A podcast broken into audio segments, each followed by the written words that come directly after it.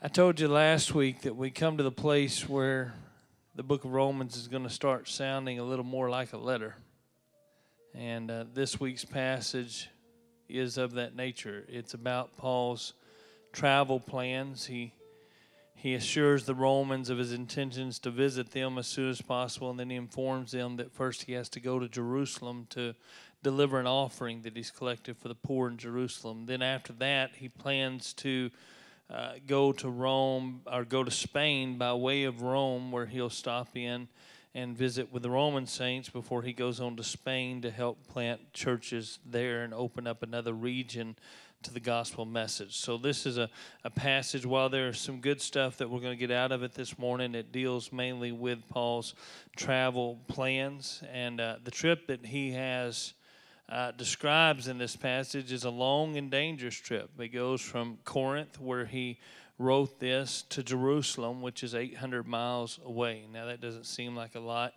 I don't know, 800 miles seems like a lot even with a car but uh, 800 miles is a long, long way when you don't have a vehicle or an airplane or uh, that's a long trip, amen, to Jerusalem. And then from, from Jerusalem to Rome, it's about 1,500 miles, so twice as long. And then from Rome to Spain is another 700 miles. It's a, it's a journey of somewhere around 3,000 miles. And in Paul's day and age, that's a tremendous undertaking. It's not a trip that you uh, you make in a hurry. It's not a trip that you can you can do without some planning. It's a long, uncomfortable journey. Much of it will be done by boat. And and if you'll remember the story of Paul being shipwrecked in, in the book of Acts, there's going to be some perilous waters and some dangerous times and even some dangerous places that he's going to have to travel through. But Paul feels like he's in the will of God, and this is the next step in his journey. So this is where he's going. If you'll stand with me, Romans chapter 15, I'm going to read the rest of the chapter. We stopped at verse 21 last time, so we're going to try to conclude uh, chapter 15 this morning, beginning in verse 22. Amen. As you get that, let me let me just tell you, as a pastor, how much I love and appreciate each and every one of you. I probably don't tell it enough. I talk, called uh, Trent in my office this morning told him I probably don't tell you enough, but I appreciate what you're doing with the young people. I appreciate every person that is here. Thank you so much for being a part of this church and for doing what you do. I, it would be absolutely fruitless for me to come and stand behind this pulpit if you weren't here. Amen. I mean, that is the truth of the matter. We are a church. And thank you so much for honoring that and for being here on a Sunday morning. Verse 22 says, For which cause also I had been much hindered from coming to you. But now, having no more place in these parts, and having a great desire these many years to come unto you, whensoever I take my journey into Spain, I will come to you. For I trust to see you in my journey, and to be brought on my way thitherward by you, if first I be somewhat filled with your company. But now I go unto Jerusalem to minister unto the saints, for it hath pleased them of Macedonia and Achaia to make certain contributions for the poor saints which are in Jerusalem. It hath pleased them verily, and their debtors they are. For if the Gentiles have been made partakers of their spiritual things, their duty is also to minister unto them in carnal things. When therefore I have performed this and have sealed them with this fruit, I will come by you into Spain. And I am sure that when I come unto you, I shall come in the fullness of the blessing of the gospel of Christ. Now I beseech you, brethren, for the Lord Jesus Christ's sake and for the love of the Spirit, that ye strive together with me in your prayers to God for me, that I may be delivered from them that do not believe in Judea, and that my service which I have for Jerusalem may be accepted of the saints that I may come unto you with joy by the will of God, and may with you be refreshed. Now the God of peace be with you all. Amen. It's a lengthy reading, but I believe we can cover it in just a short amount of time this morning. Would you pray with me, Lord Jesus? We love you. We thank you for this time of fellowship together in the house of God and this time of study together in the Word of God. And I'm asking, Lord, that you would bless and minister and move, do through your Word, God, what only you can do. In Jesus' name, would you say amen? Amen. You may be seated. Verse 22, going back to the very beginning, says, For which cause also I have been much hindered from coming to you. The for which cause clause ties this back to uh, last week's lesson. It takes us back to what we, we just talked about last week. Up until this time, Paul has wanted to go to the Romans, but he has been hindered. What has hindered him?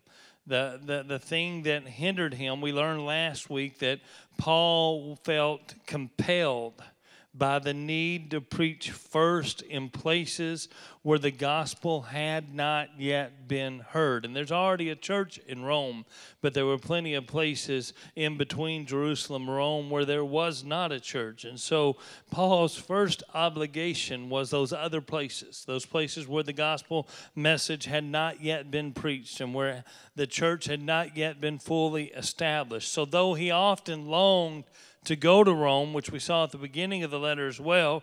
And though he often longed to go fellowship with the church there, his pressing desire for evangelism hindered him.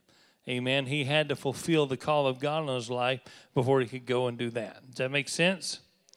And then verse 23 says, But now, having no more place in these parts, and having a great desire these many years to come unto you. So the, the time has now come. Paul says, I have no more place in these parts. We know what he means by that because of the passage we studied last week. Paul had uh, he declared last week that he had set out to spread the gospel in an unchurched region east of Jerusalem. And if you'll remember last week, he said that he feels as if he's fully accomplished that task. He's done it. He has he has done exactly what God called him to do. He's fully established the gospel in that place. The word for for place where he says there's no more place in these parts. That word place can also be translated as opportunity. And he has he's accomplished what he set out to do. Now there's no more opportunity in that region from east of Jerusalem where he where he started out to minister and started out to reach those those cities and those areas that were Gentile people but didn't have the church there's no more opportunity there to, to plant the first work. There's already people there now. He's already done that task. There are churches that are there that are helping uh, evangelize that region that are helping carry the gospel. And as far as Paul is concerned his work there is now finished. Now that that is done, he is no longer hindered. Amen. Now that that is accomplished, he, he can do what he, he, he can do what his heart's telling him to do. He can follow his great desire that he's had for these many years to go visit Rome. But he, even then, he's going to do it on his way to another uncharted territory where the gospel has not been spread. He's not saying, I'm going to take my leisure now and go to Rome and I'm taking a vacation, if you will. He said, All right, this job is done. There's no more opportunity here, but I can see opportunity in Spain. And so I'm going to go there and by, by way of Rome. I'm going to take the time to visit Rome. I'm going to take the time to do that which I have felt in my heart to do, but I, it's on my way to Spain. Now, Spain was growing in significance as a cultural and commercial area in the Roman Empire. It was a growing area and it was a Gentile area, and that's probably why Paul saw it as the next logical step in his plan to evangelize those who had not heard. He would go to Spain and he would preach the gospel, amen, to those who had not yet heard the gospel. So Spain was the goal, but Rome was to be the layover where Paul would be refreshed and encouraged on his journey, this 3,000 mile trip. He would finally arrive at Rome, and then, and then, or, or sorry, half. He, he still has 800 miles to travel when he gets to Rome, and that's a good place to stop and, and rest and be refreshed and enjoy the fellowship of the people of God before he goes on to Spain. Amen. Verse 24 says, Whensoever I take my journey into Spain, I will come to you. For I trust to see you in my journey and to be brought on my way thitherward by you. If first I must, if first I be somewhat filled with your company. So even though Paul has long desired to go to Rome, he's not just going there to satisfy that desire.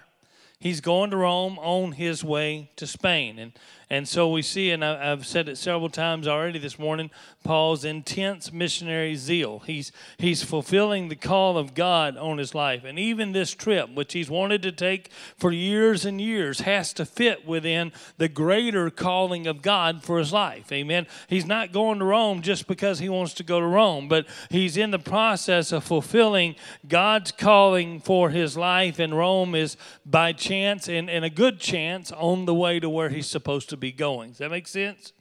And so he sees everything in his life as fitting within the calling that God has placed on him. And he, he's not going to Rome for personal pleasure.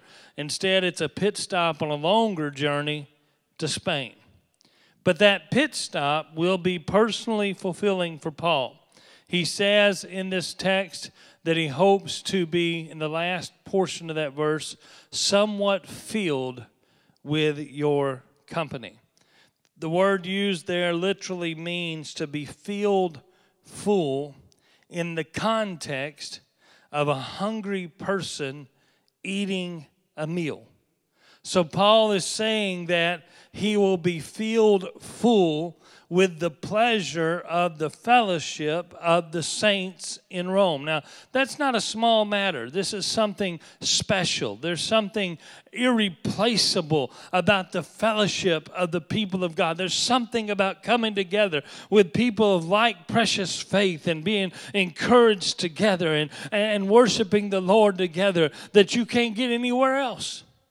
I say this often, but it's kin to what Paul is saying here. I go to church for the preaching because I need to hear good preaching. Amen. I go to church for the corporate worship because I need to worship God and I need to do it in the fellowship of believers. And both of those things feed my spiritual man. And both of those things are very important to me. But I also go to church because I need the fellowship of the people of God.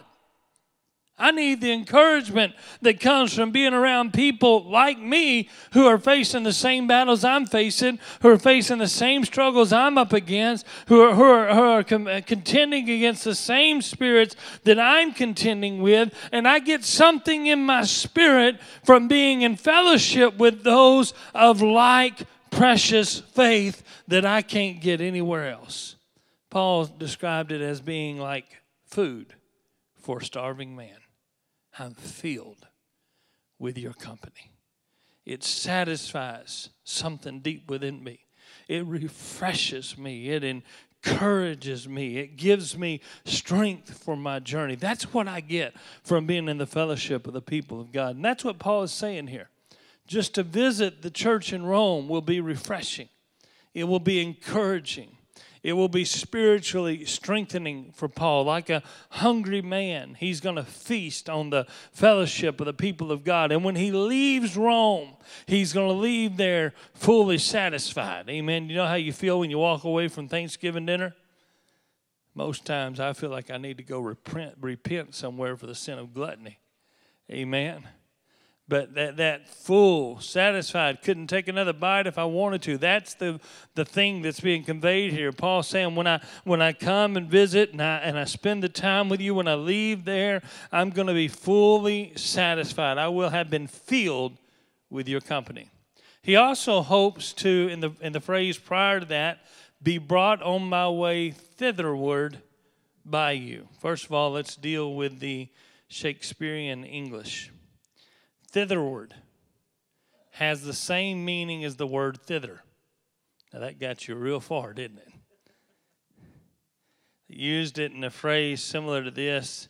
You may say that someone is running hither and thither. The word thither has to do with being towards that place or in that direction. It is a it's a directional statement. It's a it's a statement of action, of moving from one place to another. And what Paul means in using, and he didn't use the word thither word, that's an old English word. He used a Greek word, but the word that he uses uh, conveys the idea that he expects that when he's in Rome, the church in Rome is going to be beneficial to him for his missionary journey.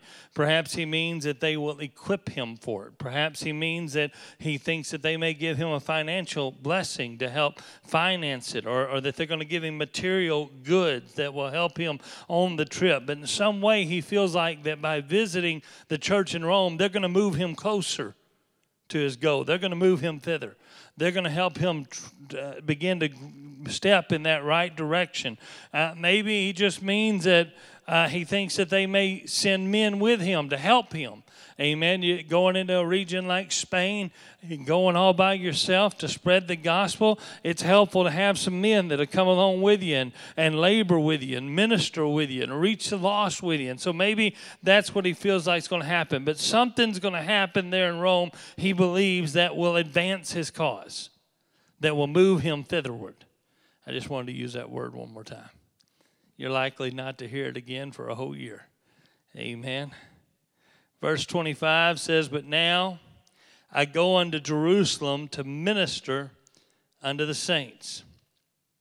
So Paul tells the Romans all this about coming to Rome on his way to Spain, but he says that before he can go to Rome, there's another journey that he has to take.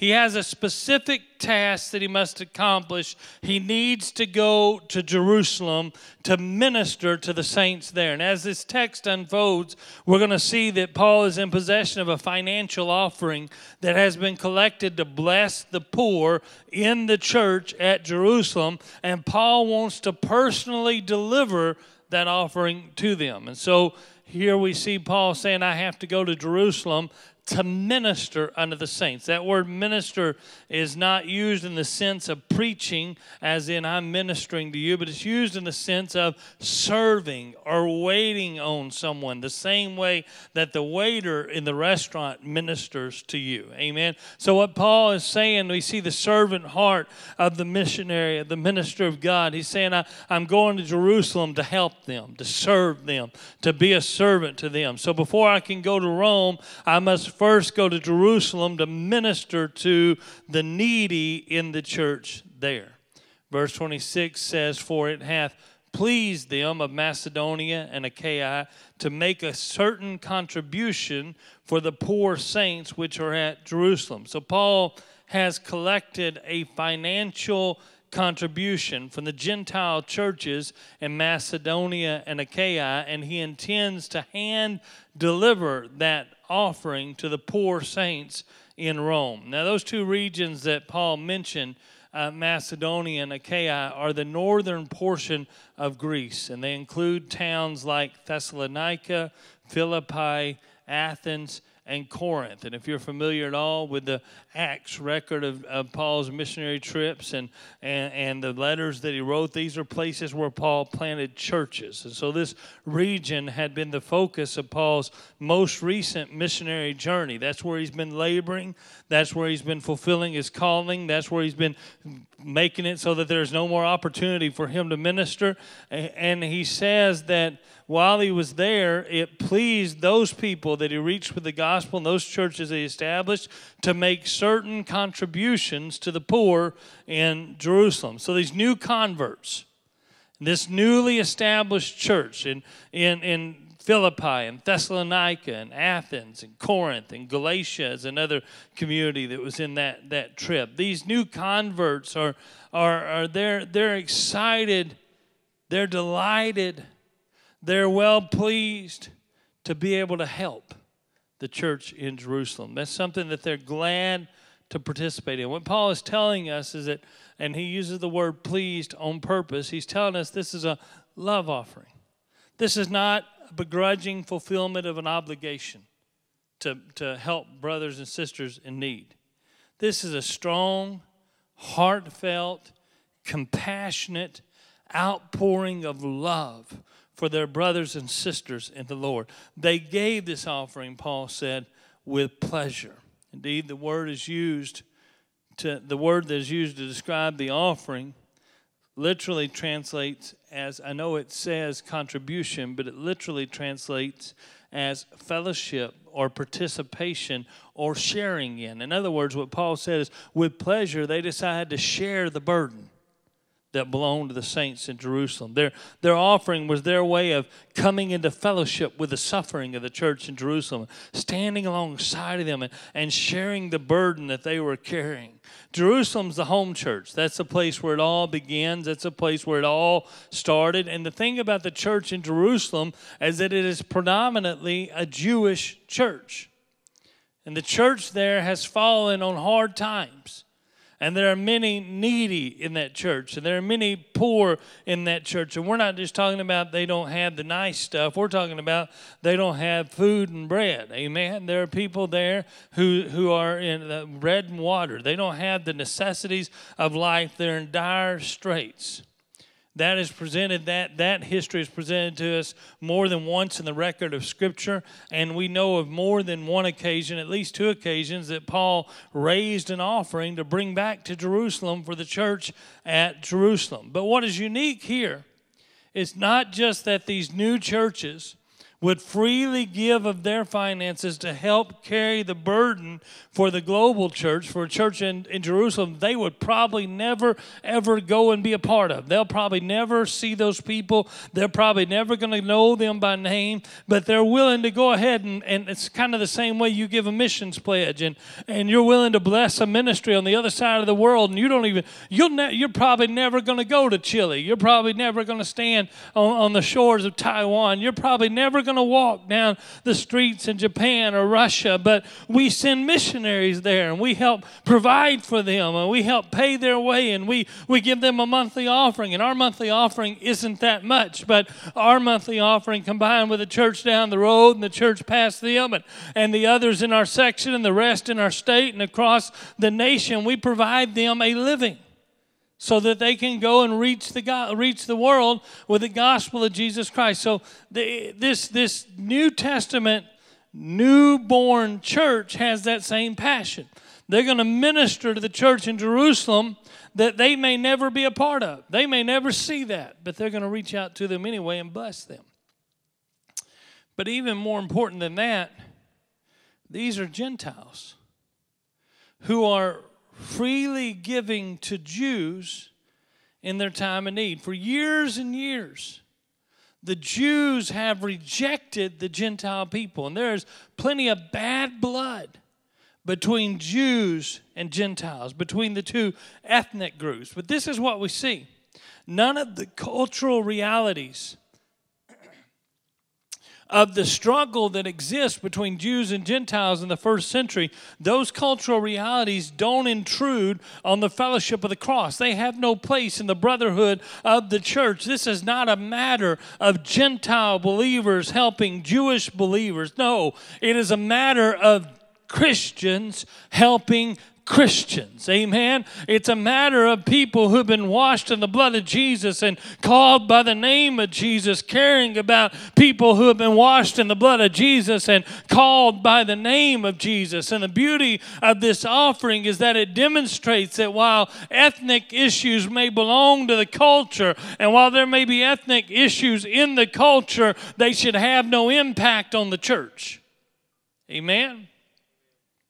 We're living in a day and age when our own country has been torn apart along racial lines. There's more division and hatred today than there's ever been in my lifetime. However, all of that business has no place in the house of God. In this house, we're not black and white, we are blood bought. Jesus' name, apostolic, Holy Ghost filled Christians and we worship together. Amen. We come together in unity. And the ties that bind us together as a church are stronger than the things that divide us in our culture. Amen. That's the triumphant power of the church. Verse 27 says, It hath pleased them verily, and their debtors they are. For if the Gentiles have been made partakers of their spiritual things, their duty is also to minister unto them in carnal things. So he starts by telling us, yes, it's pleased the Gentiles. They've done this freely. They've done this out of love. They've not done this out of obligation. I haven't gone and told them you have to do this. Uh, they've done this because they wanted to do this. But then he makes another statement. He says that from Paul's viewpoint, even though they've done this freely, it is the repayment of a moral debt the Gentile church owes the mother church in Jerusalem a debt they'll never repay. Those Gentiles received the wonderful gift of salvation only because the church in Jerusalem has spread the gospel far and wide. And so he said they don't see it as an obligation, they see it as something they're doing out of love, and that's exactly what it is. But but Paul said, I recognize that if I hadn't been able to come to them, if I hadn't been able to preach them, they wouldn't be in the church in the first place. And the only way I was was able to come and preach them is that I was sent out from that Jerusalem church. Amen. There's a there's a moral obligation there. There's a, a moral debt there. He said that they, they become partakings uh, partakers of the spiritual blessings that belong to that Jerusalem church. They they've been made partakers of their the Jerusalem church's spiritual things. They received salvation because they sent out missionaries. He said, then it is their duty also to minister to that Jerusalem church in carnal things. So I've received their spiritual blessings. I've been blessed by the, the ministry of that church. It is, it is then, it is then uh, uh, the burden is upon me to help carry the needs to help carry the burden, to help where I can finance it and help where I can bless it. Amen. Because when they're in need of carnal blessings, amen, I, you can't ever repay the spiritual blessings you receive. Amen. Uh, finances and money and help and all that that stuff is never going to take the place of this it'll never amount to the spiritual blessing that you receive but having received a spiritual blessing, amen, when there's a, a carnal thing that needs to be done, when there's when there's a, a need that needs to be met, amen, Paul's saying, I can see it as your obligation to go do that, to do what you can. Amen. You can send a million dollar offering and it's never going to repay the spiritual blessing, but that's not the point. The point is, I've been blessed, and so I'm going to bless like I've been blessed. Remember, I'm going to love like I've been loved. I'm going to show mercy like I've received mercy. I'm going to bless like I've been blessed. Amen. You, you are blessed to be a part of a church. You're blessed to be among the fellowship of the people of God. You're blessed to be among in a place where you can grow spiritually and where you can be blessed spiritually. Amen. And, and you'll never be able to repay those spiritual blessings, but you can help carry the load. Amen. You can give of your finances to help make sure the church stays running efficiently. Amen. Make sure pastor doesn't lose sleep at night. Amen. I know a little bit about losing sleep at night. Amen. You help carry the burden, and that matters. Verse 28 said, When therefore I have performed this and have sealed to them this fruit, I will come by you into Spain. So here Paul introduces a participle phrase that has some have struggled to understand. Paul is going to personally deliver this offering to Jerusalem, and he describes that act as sealing to them this fruit. It's the seal language that people have trouble with. Uh, to place one's seal upon something means to put one's unique identifying mark upon it in order to guarantee its authenticity. Get that right. To you put your seal on it, you're guaranteeing that it's authentic, it's real. Amen. And it is an ownership thing. Some have surmised that Paul might mean that he wanted to personally deliver the offering to Jerusalem so that he could personally guarantee the Gentile churches that it has arrived there at its intended destination, that he can put a seal on it and say, All right, it's done. However, it seems more likely that he saw this offering as a chance to strengthen the relationship between the Jewish Christians and the Gentile Christians. So he wanted to personally deliver the offering to Jerusalem so that he could attest to the fact that this is a love offering.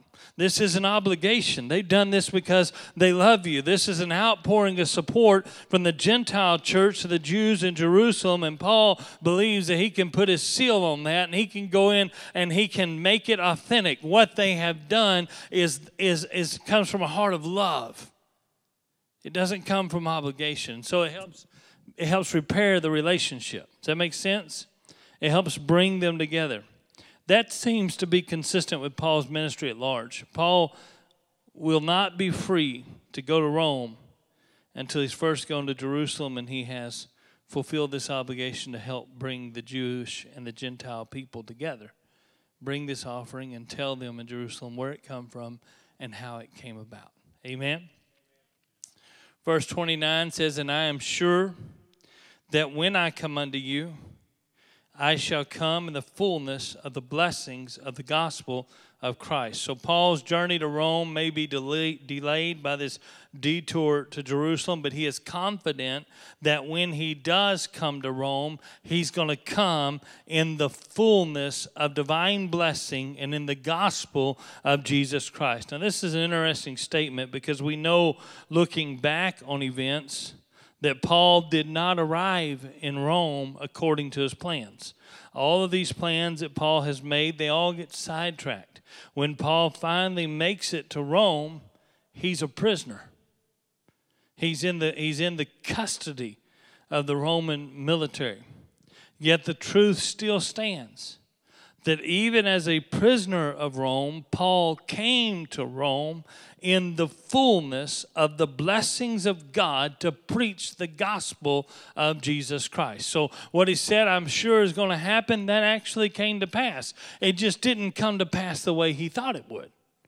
Sometimes things don't go the way we think they're going to go. Amen. Verse 30 says, Now I beseech you, brethren, for the Lord Jesus Christ's sake and for the love of the Spirit, that ye strive together with me in your prayers to God for me. So now Paul asks for prayer.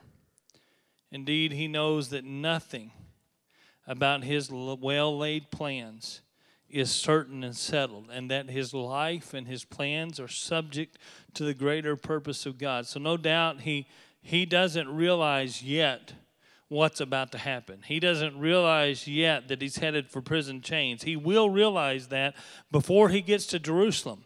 Because on the journey to Jerusalem, certain prophets of God are going to reveal to him that if you go to Jerusalem, you're going to chains. And so he's going to realize this before he gets to Jerusalem, but not now when he's writing this letter. He probably hasn't reached that place. He's probably still in Corinth, and he probably hasn't come to that understanding yet. But this is what he's saying. No matter what happens, I want you just to pray for me that I'll be able to fulfill the will of God for my life. I, I know that the path that I've set for my life is is not settled. It, it, anything can happen tomorrow. The whole world may change, but but I understand that if I've got somebody praying for me, if I've got somebody calling my name before the throne of God, if I've got somebody that's that's constantly lifting me up in prayer, that I'll walk in the divine blessings of God. Uh, amen. That's going to see me through. That's going to carry me through. So we see here that Paul valued prayer. He beseeches the church or pleads with them. Strive together with me in prayer. Amen. Paul puts a large value on prayer. He doesn't know what tomorrow is going to hold. He doesn't know that he's headed for chains, but he knows that if somebody's praying for him, it's going to be all right. Amen. Does that mean he's not going to have to go to prison? No. That's not what it means. Does that mean he's not going to be shipwrecked? No, that's not what it means. It just means that he's going to be okay. Amen. He's going to come through it if somebody's praying for him. Paul can't anticipate the change of plans that's about to be forced on him, but he recognizes the value of prayer and the ability of God to guide him to the correct path no matter what happens next in this journey. So, Paul truly believed that the prayers of others could make a crucial difference in his life and his ministry. So, Paul, this great man of faith, this this man who wrote the majority of the books in the New Testament, this man that we look at and put on a paragon, on a pillar, and call him a paragon of faith. Amen. That man said, "I value the prayers of people whose name we'll never know." It mattered to him. That's how important prayer is. Amen. You may think that nobody knows your name, but if you know how to pray, you're making a difference you pray for pastor, pastor greatly, greatly appreciates it. It's your prayers that keep me going on those sleepless nights. Amen. It's your prayers that sustain me. It's that that's what keeps me uh, in in the fight and in the battle. That's what lifts me up, and that's the same thing that happens for you because I pray for you, Amen. And and others pray for you. And when you're struggling, when you're down and you're out and you don't know what to do, Amen. You don't know where your help's coming from. God meets you right in the middle of your situation, and sometimes it's not because somebody called you. It's not because somebody reached out. It's just because God steps in, and all of us. Let me tell you why that happens. It's because somebody's calling your name in prayer. It's because somebody's lifting you up before the throne. It's because prayer is important, it matters. So Paul appeals to them pray for me. He says it this way for the love of the Spirit, for the Lord Jesus Christ's sake, and for the love of the Spirit. That phrase, the love of the Spirit, appears in the genitive case in the Greek, and I know that doesn't mean anything to you at all. But the unique thing about the genitive case is that it's always translated in a prepositional phrase, uh, and that it can have more than one meaning. For instance, the classic example that's used when teaching the genitive phrase is the phrase the love of God. There are two words in the Greek there's love and God, and God's in the genitive. There is no of. We use the of in the English to translate the genitive. It means love of God. Well, then what does love of God mean? Well, you see, love of God can mean two things. Love of God can mean God's love for us, right? When I say love of God, I can be talking about the fact that God loves us. But it can also mean my love for God. When I say love of God, it can mean that I love God. So it has a twofold meaning, and, and there's no clear way to delineate which one is intended. It's, it's just that so by context, often we can tell which one is meant, but there are some places in Scripture we really don't know for sure, uh, and maybe that was intended in the, in the actual writing of the Greek language to leave it ambiguous that way because it means both things. In this case, uh, the love of the Spirit can mean our love for the Spirit, our love for the indwelling Christ in our lives but it can also mean the love that the Spirit conveys to us, the love for one another that we have because we're Holy Ghost filled. Amen. You see, this is how they know that we're His church by our love one for another. And so it can, that phrase for the love of the Spirit can convey the idea that it's for the love that the Spirit has placed in your heart, the love that the Holy Ghost generates in you. And that second meaning is probably the more accurate way to translate that particular genitive phrase. Paul is appealing to them to pray for him on the basis of brotherly love Oh, for the love that God's placed in your heart for me. Amen. I love you and you love me, and God's done that. And the Holy Ghost works in life and it manifests itself in love. So, on the basis of that love, I'm asking you, pray for me. Amen. You're more likely to pray for somebody you love, aren't you? And so he appeals to the love that we have one for another. Verse 31 says, That I may be delivered from them that do not believe in Judea and that my service which I have for Jerusalem may be accepted of the saints. So now we get to his prayer request, and he has three requests. The first two are in this verse. First, he wants to be delivered from the Jewish unbelievers in Judea. And secondly, he wants to be accepted by the Jewish believers in Jerusalem. So both of these prayer requests have to do with how he's going to be received when he gets back to Jerusalem. That's, this is really interesting because, like I said, Paul probably hasn't yet been notified that he's coming into trouble. The Holy Ghost is going to do that for him very shortly. Before he ever gets to Jerusalem, he's going to know that he's walking into trouble. But this stage, he, he, he knows enough about the trouble that is brewing. He knows enough about what's going on in, in Jerusalem that he needs to say, I want you to pray for me that I'll be delivered from the unbelieving Jews and then I will find favor among the believing Jews. See, Paul's not a popular figure among Jewish Christians. Some of them are offended, however wrong they may be, that Paul has preached the gospel to the Gentiles. There are those that have their doubts about Paul, believing that he has abandoned Jewish custom and tradition and has adapted the gospel to the Gentiles in a very liberal sense, and they don't like him at all and they have an intense hatred in their heart for him, and they will even try to kill him. That's their plan. And there are others there that, that understand that Paul's operating in the Holy Ghost. What he's doing is, is the call of God on his life. And, and so Paul is saying, when I get to Jerusalem, pray that I'll be delivered from those that hate me and that I'll find favor with those that love me. Amen.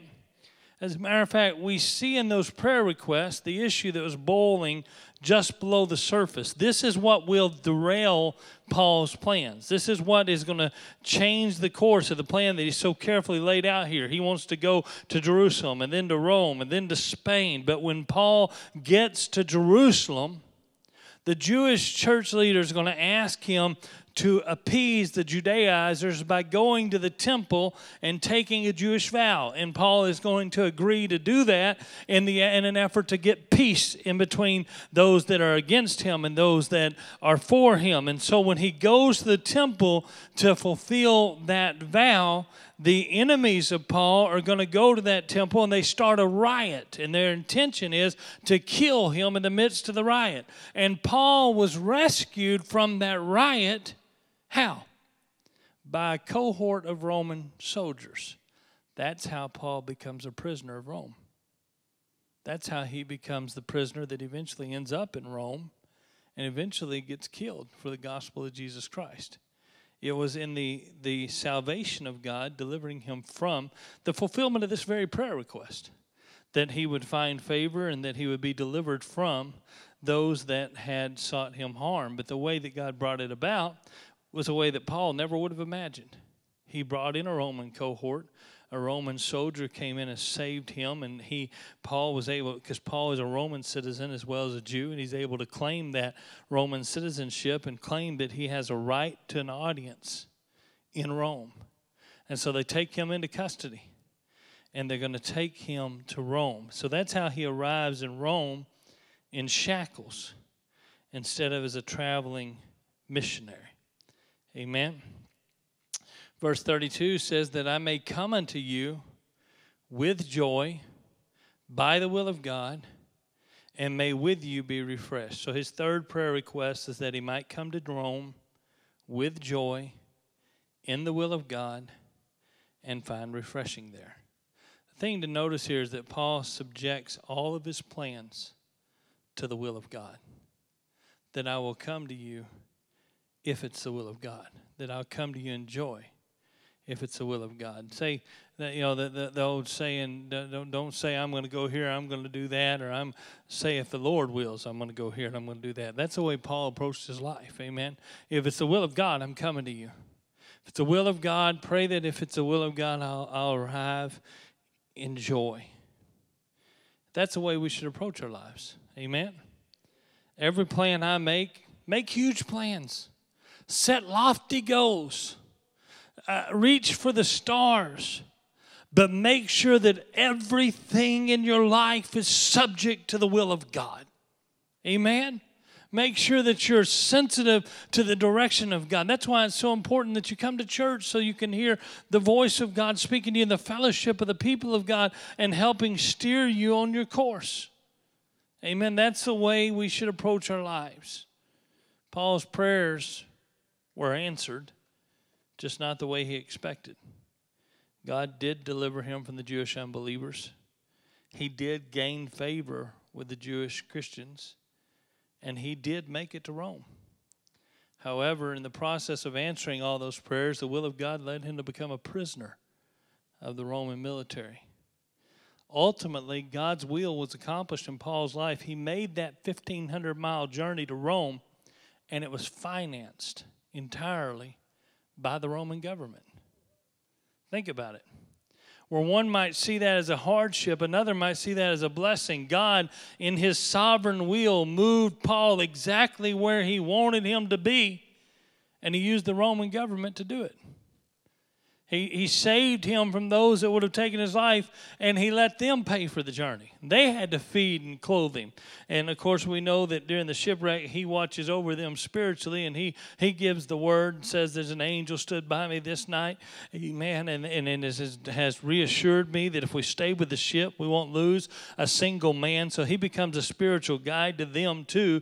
But, but they take care of him and deliver him to Rome. Now, the God of peace, verse 33, the God of peace be with you all. Amen. And Paul concludes this chapter with a prayer for the church in Rome. After having requested prayer from them, he follows up by praying for them. And he prays that the God of peace will be with them. While it's obvious that he's praying for the peace of the church in Rome, he's also asking for a manifest presence of God in the church at Rome. May God be with you, is another way of saying, may he continually be present wherever you find yourself. In other words, he's praying that they will have peace regardless of the circumstances they may find themselves in. You see, the Acts record doesn't tell us whether Paul ever made it to Spain or not. Scholars believe, and, and evidence, historical evidence shows that after being in Rome for some time as a prisoner, he was set free. He had some time, maybe a few years of liberty there, before he was re imprisoned and then ultimately killed. And some believe that during that span of time, he went to Spain and he had the chance to minister there as he projected that he wanted to do here. We don't know for sure, it's not recorded in the biblical record what happened during that time. But either way, we know that Paul walked in the will of God, and the will of God took him places sometimes he didn't understand, but God preserved him. God took care of him.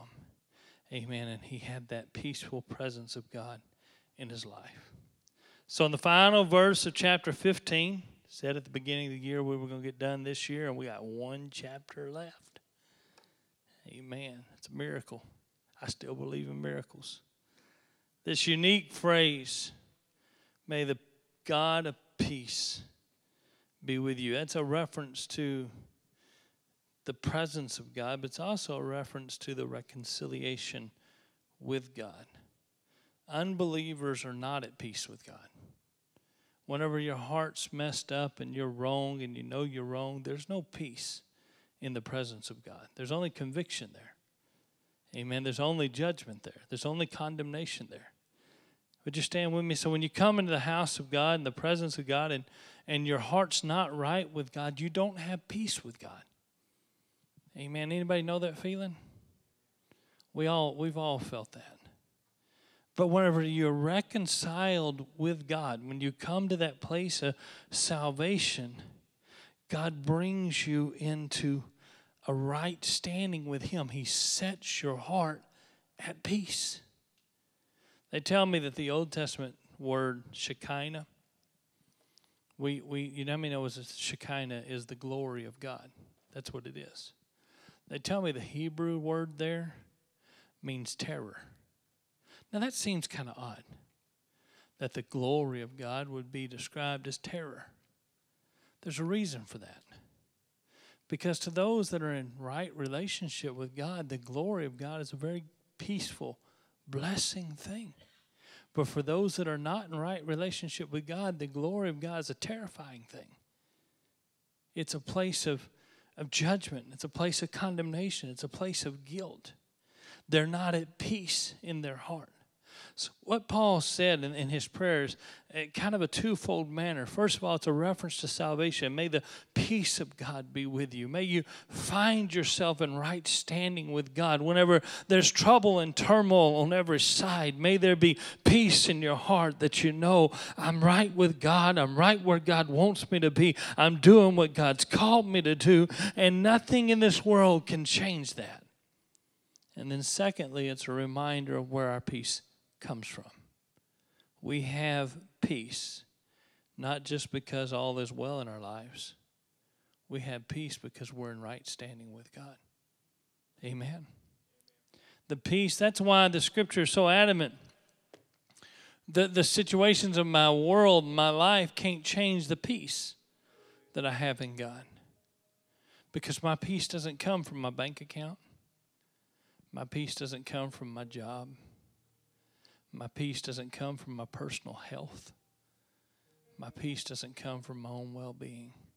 All of those things are sources of peace in this world, but that's not where my peace comes from. My peace comes from the presence of God in my life. It comes from being in right standing with God. It comes from being in right relationship with God. That's where my peace is. So you can take away from me my finances. You can take away my, my nice home and all my vehicles and all my toys. You can rob me of all the nice things in life. You can put me in shackles and put me in a prison somewhere and feed me bread and water until I'm skin and bones. But even in that place, I can have peace because my peace comes from my relationship with my master. And nothing that anybody else does will ever separate me from him. Paul was very adamant neither height nor depth. Nothing in this world, a very long list that he gives of things that cannot separate you from the love of God, right down to angels and demons. They don't have the power either. Nothing in this world can separate you from the love of God. Amen. I just feel that I felt it just a moment ago, the presence of God just flow into this room. I want to ask you if you just lift your hands right now. I feel like the peace of God wants to minister in this house. Would you just allow the, that, that communion with the Spirit of God to take place for a few moments? It'd be a good time just to let some things go. It'd be a good time just to turn some things over and say, Lord, I, I, I may not have peace about my situation, but I've got peace about my relationship with you, and that is enough. Paul's going to travel all the way to Rome as a prisoner. I doubt that there's ever going to be a place where he has peace with his circumstances, but he's going to have peace in his relationship with God, and that is enough. That will sustain him, that will keep him. Would you just call on the name of Jesus and let the Holy Ghost flow through this place right now?